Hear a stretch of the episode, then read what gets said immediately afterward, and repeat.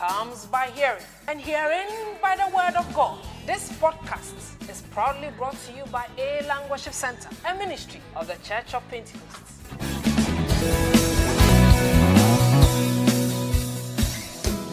We thank God for another faithful day, for His mercies, for His glory, for His power. I promised last week that I will end my message on that there may be glory in the church, which we started last week. By the grace of God, we want to continue from where we left off and see how we can run off with that message. But our prayer is that before this year ends, every one of us will enjoy the glory of God. Every one of us will be revived. Every one of us will be made ready to possess the nations for the Lord. Hallelujah. So we ended with 1 Samuel chapter 4 verse 10, where we were saying that even though they brought the ark of God, the ark of the covenant, into their midst, there was a loud shout, but that ark was not enough to give them victory because there was no glory among the people. Shall we put that one there? 1 Samuel chapter 4. So now go straight to verse 10, because when we continue, we are going to read on from there. Okay. So the Philistines fought, and Israel was defeated, even though the ark of God had been brought. They made all the noise. They made all the shouting that they can do. In fact, they shouted until the earth shook. So it means that physically, we can pretend to be spiritual for everybody to see that we are spiritual, but we are not. Pretense and hypocrisy is one of the greatest things that can destroy your life. For if you are faithful and open before God, and where you are weak, you tell the Lord that, Father, I am weak, help me. You see, the mistake of the Israelites at this particular point was that they asked the right questions, but they adopted the wrong approach. They said, why had the Lord delivered us into the hands of the Philistines to defeat us? It was a good question because they realized that it was not the strength of the Philistines, but it is the Lord who has delivered us into their hands because something might have gone wrong. But the solution, which should have brought them to the realization that it is because we have held on to sin and we have refused to repent. That is why this calamity is coming. They said, let's go and bring the ark. So sometimes we can be concentrated on strategies. We can concentrate on matters, on physical things, on particular religious actions and rituals, to the detriment of what is really happening to us. Can you be real to yourself? I told you last week that you can deceive the pastor. Also for matric you, right? But you cannot deceive God. So in any case, can we lay ourselves bare before God and tell the Lord that, Father, unless you help me. Come back to the scripture verse. And every man fled to his tent. There was a very great slaughter, and there fell of Israel 30,000 foot soldiers. 30,000 men killed because of disobedience and sin. Let's continue verse 11. Also the ark of God was captured. That ark, which was supposed to be the power and the presence of God, was captured. And the two sons of Eli, Hophni and Phinehas, died. They were the main trouble causes, who refused to listen to the voice of God, who refused to do what is right. They died.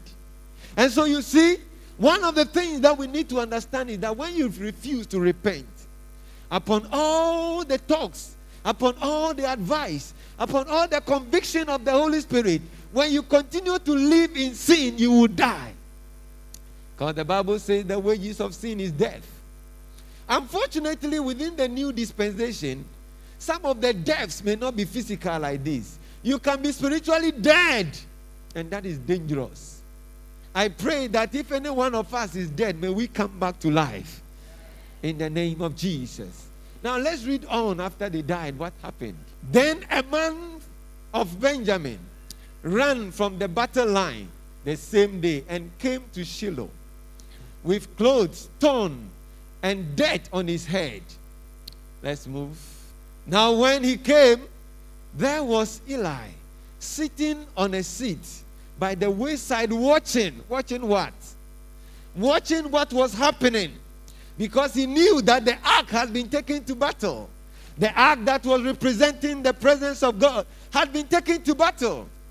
Eli had a big responsibility to protect the ark and protect the presence of God in the church. Protect the glory of God among the Israelites. But he left his children. You see, sometimes Eli will talk to them. Oh, my children, did you hear what people are saying about you? This thing you are doing is not good. When you fall into the hands of anybody, God can deliver you. But when you fall into the hands of God, who can deliver you? My children, please stop this. But his children were not just children. They were pastors. They were church leaders. So beyond, I'll stop it. God was expecting Eli to have taken an action. Eli didn't take the action, but he released the ark of God to be taken to the battlefield, thinking that the ark could bring glory.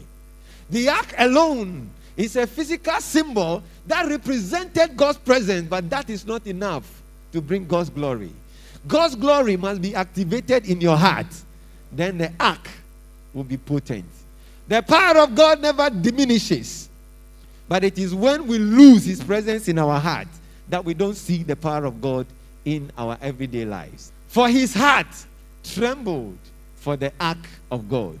And when the man came into the city and told it, what did he told? Or what did he tell? The story about the defeat of the Israelites. All the city cried out. Let's move. When Eli heard the noise of the outcry, he said, "What does the sound of this tumult mean?" And the man came quickly and told Eli. Eli was 98 years old, a very old man. He had worked very hard and very well in the presence of God. And his eyes were so dim that he could not see. Then the man said to Eli, "I am he who came from the battle, and I fled today from the battle line." And he said, "What happened, my son?" So the messenger answered and said, "Israel had fled before the Philistines, and there has been a great slaughter among the people. Also your two sons, Hophni and Phinehas, are dead." But when Eli heard this, nothing really happened to him immediately. But watch the next action. "And the ark has been captured." Let's move. Then it happened, when he made mention of the ark of God, that Eli fell off the seat backward by the side of the gate, and his neck was broken, and he died. For the man was old and heavy, and he had judged Israel 40 years. He had been a leader for 40 years, judging Israel, but he could not tame the immoral pastors among his ministers. He left the altar to be made filthy. And because of that, the news about Israel was bad to the extent that it affected the big man himself. And he died as well. You see, let me tell you one of the reasons why Church of Pentecost, we do not take sin lightly. Because when we play with sin, it is not only one person or two people who are going to suffer. All of us will suffer the consequences. So we deal with sin so that it can help all of us to be alive and move forward. And the fact is that the Bible even tells us that when we are disciplined, we are not judged together with the world. Hallelujah. So the issue of discipline is so crucial and important for us. I said it the last time that when Machen was dying, his last word that he told Apostle Riguel Atuardison, that time he was the general secretary, and then Prophet M.K. Yeboah, who was the chairman then, they happened to be at Machen's bed before he died in UK. And he told them his last words: "Don't allow sin to take over the church. Because when sin covers the church, tragedy covers the church. When we are able to work towards righteousness, yes, we are humans.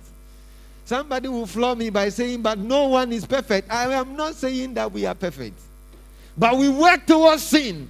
And something that you know willfully that is not good, you don't remain in it. I'll come back to this point very soon. Let's move forward. The old man died. Now his daughter-in-law, Phinehas' wife, was with a child due to be delivered. And when she heard the news that the ark of God was captured and that her father-in-law and her husband were dead, she bowed herself and gave birth. So this is a premature delivery. Even though she was due, she was not in labor. Your husband is dead. Your father-in-law is dead. The ark of God's covenant has been captured. Then she went into labor and delivered immediately. For her labor pain came upon her. Let's go. And about the time of her death, so while she was going through the delivery, the whole thing overcame her and the woman was about to die. But the woman who stood by her said to her, "Do not fear, for you have borne a son." But she did not answer, nor did she regard it. 21. Then she named the child Ichabod, saying, "The glory has departed from Israel," because the ark of God had been captured, and because of her father-in-law and her husband. Now, because of the sin and all the things that were happening, the ark had been captured. And when she was in labor and gave birth, they named that child Ichabod, which means that the glory of God has departed from Israel. In the mind of the Israelites, they thought that it was the capturing of the ark that made the glory depart. But it is far from that. Beloved, the glory departed long before the ark was captured. The glory departed because of the sinful life of the boys. And because they have refused over and over to take action. Let's read 2 Chronicles chapter 7, verse 17 to 22. 2 Chronicles 7, 17 to 22. "As for you," this is God speaking to Solomon. I just want us to understand this and then match it together with the scriptures we are reading. "As for you, if you walk before me as your father David walked, and do according to all that I have commanded you, and if you keep my statutes and my judgments, then I will establish the throne of your kingdom." So there is a condition to the establishment of your throne. And this is how God behaves. This is the nature of God. If you walk before him blameless, if you walk before him in obedience, it doesn't matter what your background is. It doesn't matter what kind of suffering you are going through now. It doesn't matter how rich or poor you are.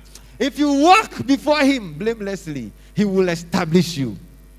May somebody learn to begin to walk blameless before the Lord. May somebody learn to walk in obedience before the Lord, because it is only God that can establish you. You see, the difference between you and another person from 10 years from today will be in your obedience to God. The difference between you and your friend 10 years from today is not dependent upon how rich your parents are, but how obedient you are to God. He said, if you obey me and walk before me, just as your father did. It means if you do not, forget all the riches of your father, I will not establish you. As I covenanted with David, your father, saying, you shall not fail to have a man as a ruler in Israel. So God had a covenant with David.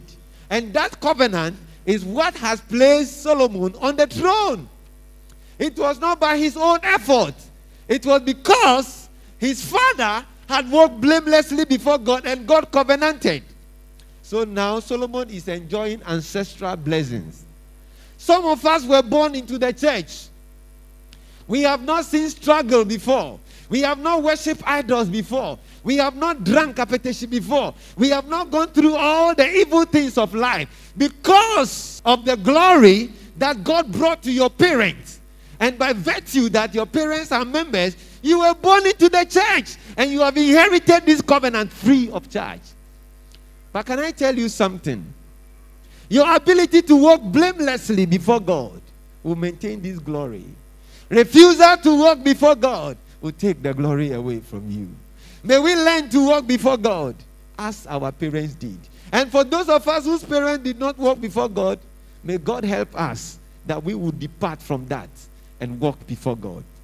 When you read the story of the Israel kings, it's a story I like.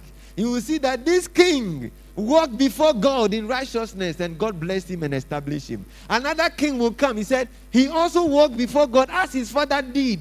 Then one will come. Then they will say, as for this one, he did not follow the righteousness of his father. So God destroyed his throne. Ah. Another one will come again. He said, he also did wicked things like his father. So some people do wicked things like their father. And God will punish them like he punished their father. Some people will love God like their father. And God will also bless them like the way he blessed his father. But some, their fathers are wicked, but they refuse to be wicked. They walk upright before God. And God changed the story. Others too, their parents were righteous, but they decided not to be righteous. And God changed their story too. So, it is not about your father again. You have been given the footing. You have been given the word. You have been given the gospel. Now it's left to you to maintain it or to leave it. But if you turn away and forsake my statutes and my commandments, which I have set before you, and go and serve other gods and worship them, then I will uproot them from my land, which I have given them. I will uproot. He's saying that if Solomon does not walk before him, he, God, will uproot the whole of Israel. This is a nation, a multitude of people. But you see, all of us together, probably our size in the hands of God, the whole world, is smaller than this Bible. So if God is saying he will uproot Israel, it is just a tiny thing he's going to pick out and throw it away. It's not difficult for him.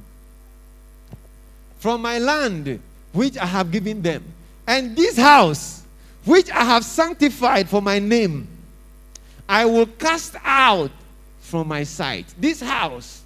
He was talking about the temple, which was so glorious and splendorous, which God has sanctified. If they refuse to walk before him, he will even cast out the temple from his own eyes.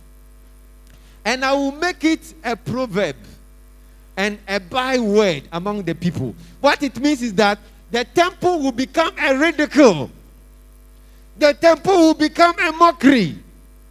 And this is my cry for the Church of Pentecost, that we should maintain our holiness.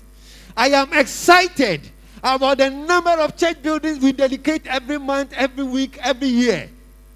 Wonderful.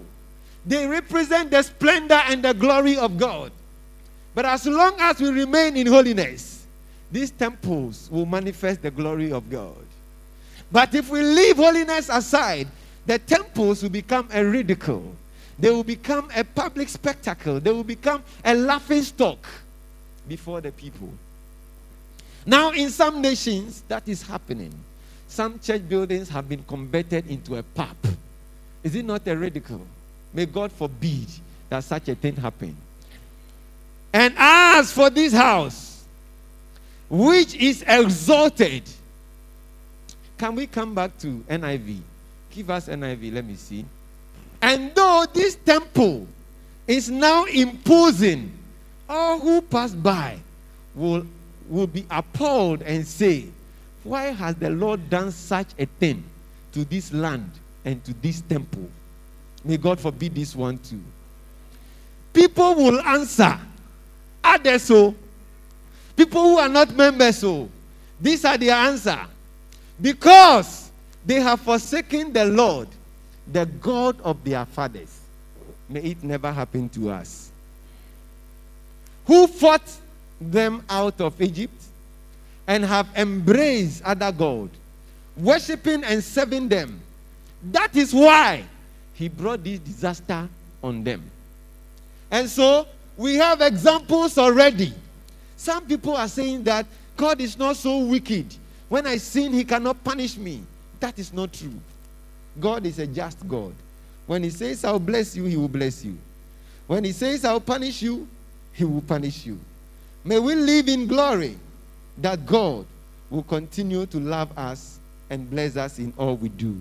Hallelujah. Hallelujah. Let's come back to 1 Samuel.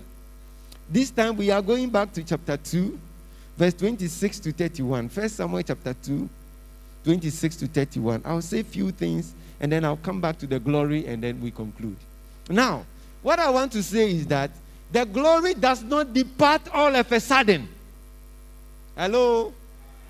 The glory does not depart all of a sudden. It departs gradually. When God gives you glory, when God gives you splendor, that splendor departs gradually because God will be giving you warning.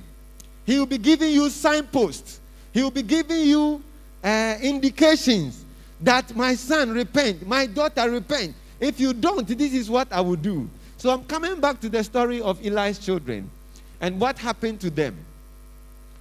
This was one of the times when God was speaking to them very plain, in plain words, helping Eli to understand that disaster is coming.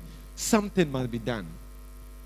And the boy Samuel continued to grow in stature and in favor with the Lord and with men. Shall we go on?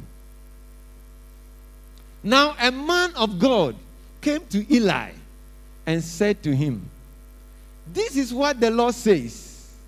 Did I not clearly reveal myself to your father's house when they were in Egypt under Pharaoh? I chose your father out of all the tribes of Israel to be my priest, to go up to my altar, to burn incense, and to wear an ephod in my presence. I also gave your father's house all the offerings made with fire by the Israelites.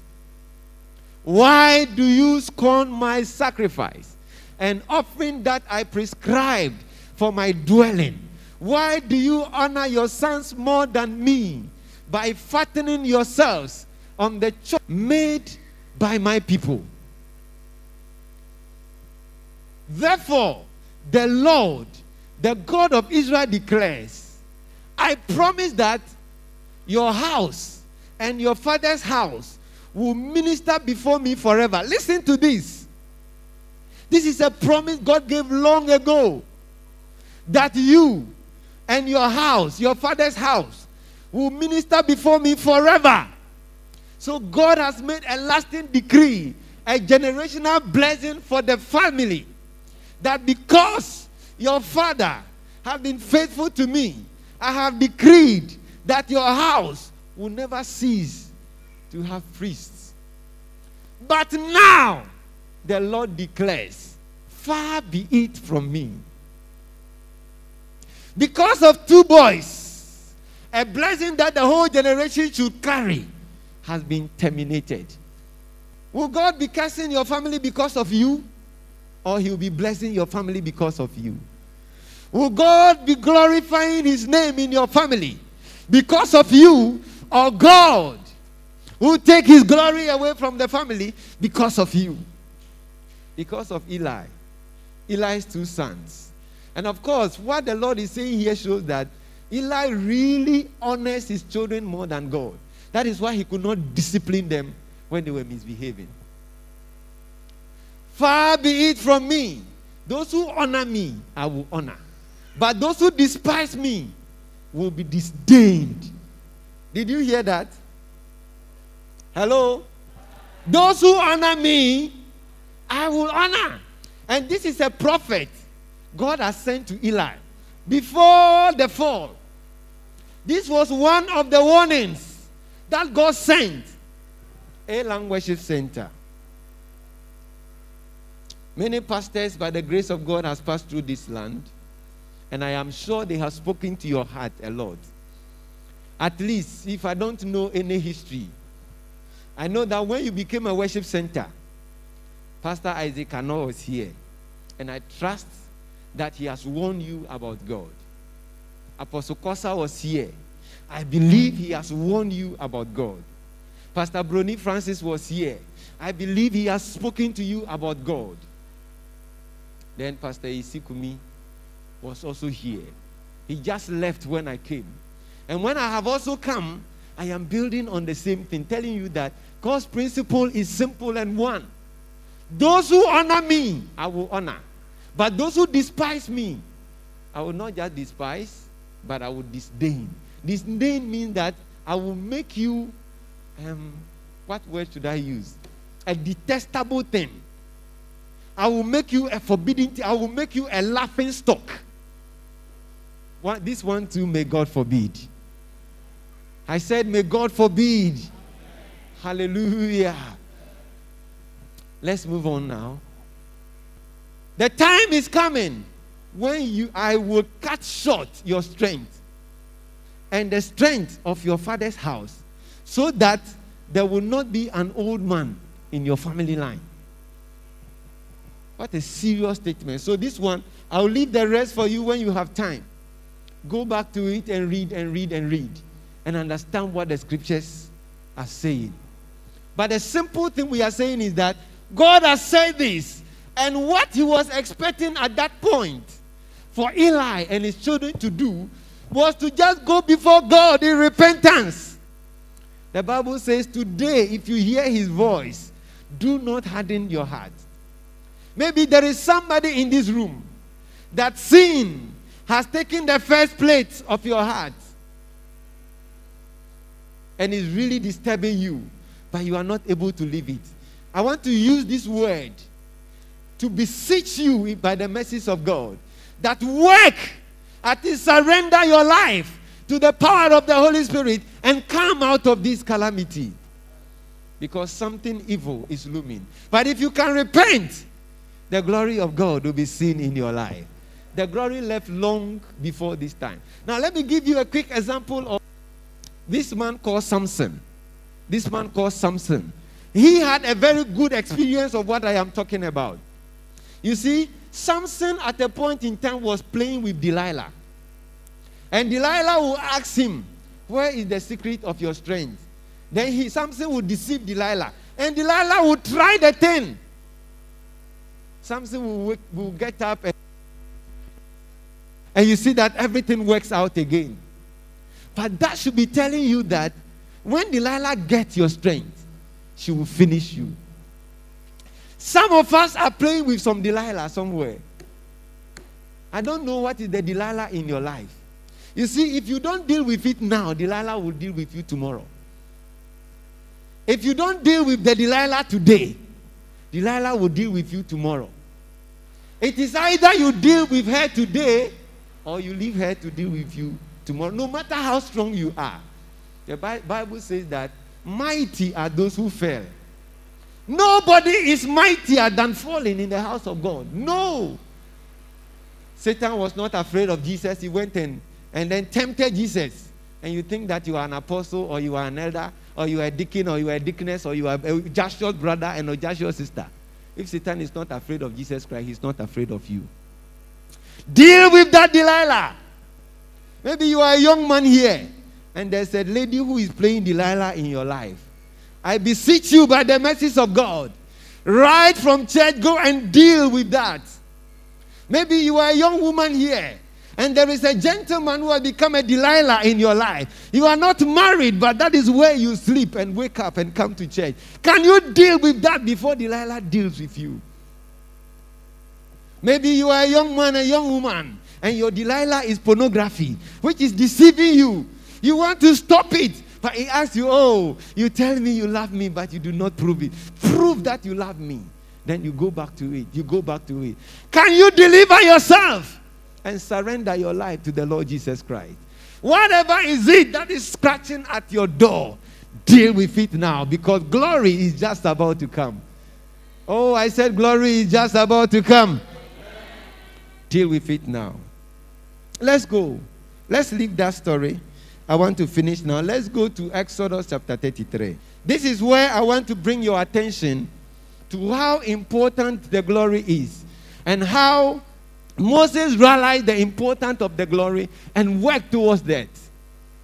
Then the Lord said to Moses, leave this place, you and the people you brought out of Egypt, and go up to the land I promised on oath to Abraham, Isaac, and Jacob, saying, I will give it to your descendants.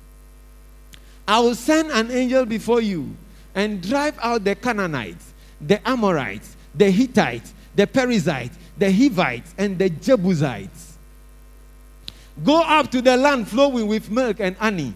But I will not go with you, because you are a stiff-necked people, and I might destroy you on the way. So the reason God says, go, but I will not go with you, is that they were stiff-necked. They were disobedient. Let's go to verse 15. You can take time and read the whole story yourself, but for time's sake, let me just jump. Now God is telling them, because of their disobedience, He will not go with them. He will send an angel to go ahead of them. Then Moses said to him, if your presence does not go with us, do not send us up from here. And this is what I want to stand on today, to pray. Moses knew a secret. Moses knew that the journey without the presence of God is useless. In John chapter 15, verse 5, Jesus said, I am the vine, you are the branches. Without me, you can do nothing. Moses knew the secret. He said, if your presence does not go with us, do not send us up from here. Beloved, A Language Worship Center, nobody should live this life without the presence of God. Nobody should walk on the surface of this earth without the presence of God. Nobody should marry without the presence of God. Nobody should enter any job without the presence of God. Don't come to church without the presence of God. Don't come and dance without the presence of God. Don't even pray without the presence of God. If there is something we should pray for, then it is the presence of God. Said, if your presence will not go with us, then don't take us up from here. Romans chapter 8, verse 31 says that if God is for us, who can be against us? But the reverse is also correct. It means that if God is not for us, then everybody can be against us. But I pray that God will be for us. God will be for us. Come back to Exodus 33, now verse 16. How? Now this is Moses arguing with God. Moses says, how will anyone know that you are pleased with me and with your people unless you go with me? Unless you go with us. That is our prayer today. Because unless God goes with you, nobody will know that God is pleased with you. What else? I love this one. This one I think we should read together from what else. Let's go. What else would distinguish me and your people from all other people on the face of the earth? Put your hands together for this revelation.